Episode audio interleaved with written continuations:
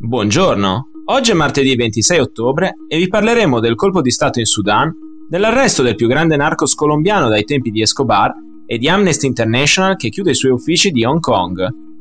Questa è la nostra visione del mondo in 4 minuti. Ieri un colpo di Stato militare ha destituito il primo ministro del Sudan e diversi altri membri del suo governo. Tra la notte di domenica e le prime ore di lunedì mattina, i militari hanno arrestato il primo ministro Abdallah Hamdok, il ministro dell'industria Ibrahim al-Sheikh e quello dell'informazione Hamza Balul, oltre al consigliere del primo ministro Faisal Mohamed Saleh. Poco dopo è stato annunciato lo scioglimento del governo. A parlare al paese dopo il golpe è stato il generale Abdel Fattah al-Burhan, capo del Consiglio sovrano del Sudan. L'organo collettivo, dopo la caduta del dittatore Omar Bashir nell'aprile 2019, ha sostituito il Consiglio militare di transizione e tra i vari incarichi ha proprio quello di nominare il primo ministro. Ora il generale Al-Burhan ha annunciato lo scioglimento di tutti gli organi di governo locali, oltre che dello stesso Consiglio militare di transizione, e che l'esercito proseguirà la transizione democratica del paese.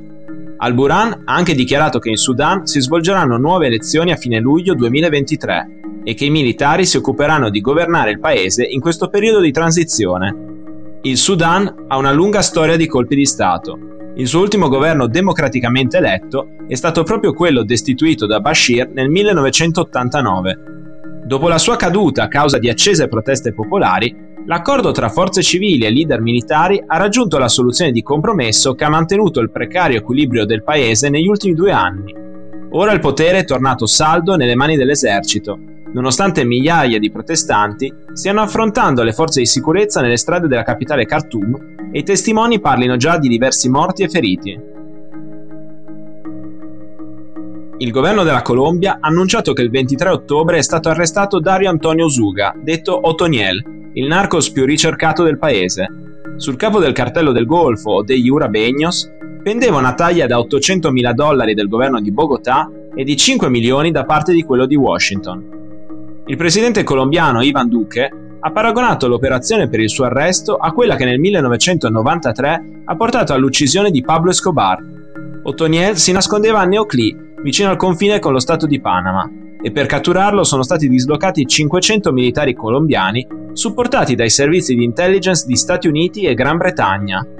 La caduta di Otoniel è l'atto finale di un'escalation di operazioni di polizia e militari contro il cartello del Golfo, Ottoniel regge infatti l'organizzazione della morte del fratello avvenuta una decina di anni fa.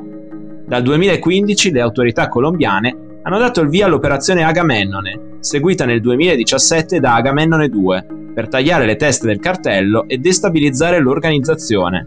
Negli ultimi sei anni la strategia ha dato i suoi frutti, portando all'uccisione e all'arresto di numerosi profili di alto livello, con l'incarcerazione anche di 16 parenti dello stesso Toniel. Solo Toniel continuava a sfuggire alla cattura, sia per uno stile di vita molto sotto traccia e morigerato, che gli permetteva di nascondersi più facilmente, che per i 1500 uomini che lo difendevano come un piccolo esercito personale. Agli agenti che l'hanno preso in custodia nella notte tra sabato e domenica, Otoniel si è limitato a dire un laconico mi avete battuto. Al più presto il boss verrà estradato negli Stati Uniti, dove sarà più facile tenerlo sotto custodia. Intanto, tutti sono in attesa di capire chi occuperà il vuoto lasciato da Otoniel nella galassia del narcotraffico internazionale e se la sua caduta sarà anche quella degli Urabeños o solo un cambio al vertice.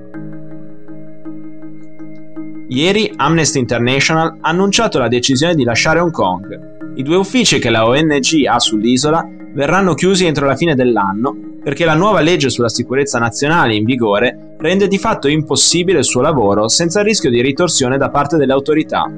Anjula Singh Bais, presidente del board di Amnesty, ha detto che questa decisione, presa con il cuore pesante, è causata dalla National Security Law di Hong Kong, che rende impossibile per le organizzazioni per i diritti umani lavorare liberamente senza il timore di gravi ripercussioni, Singh Bais ha anche rinfacciato alle autorità dell'isola di aver creato un clima di repressione e incertezza cronica, con il timore costante che le proprie attività possano essere sanzionate come attività criminali.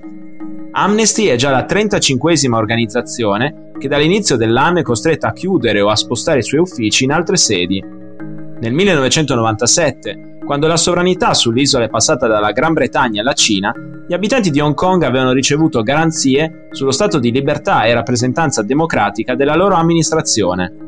Poco più di vent'anni più tardi, un portavoce del Security Bureau ha commentato la decisione di Amnesty dichiarando che ogni persona o organizzazione deve adeguarsi alle leggi di Hong Kong e che le normative in materia di sicurezza hanno la priorità sui diritti umani.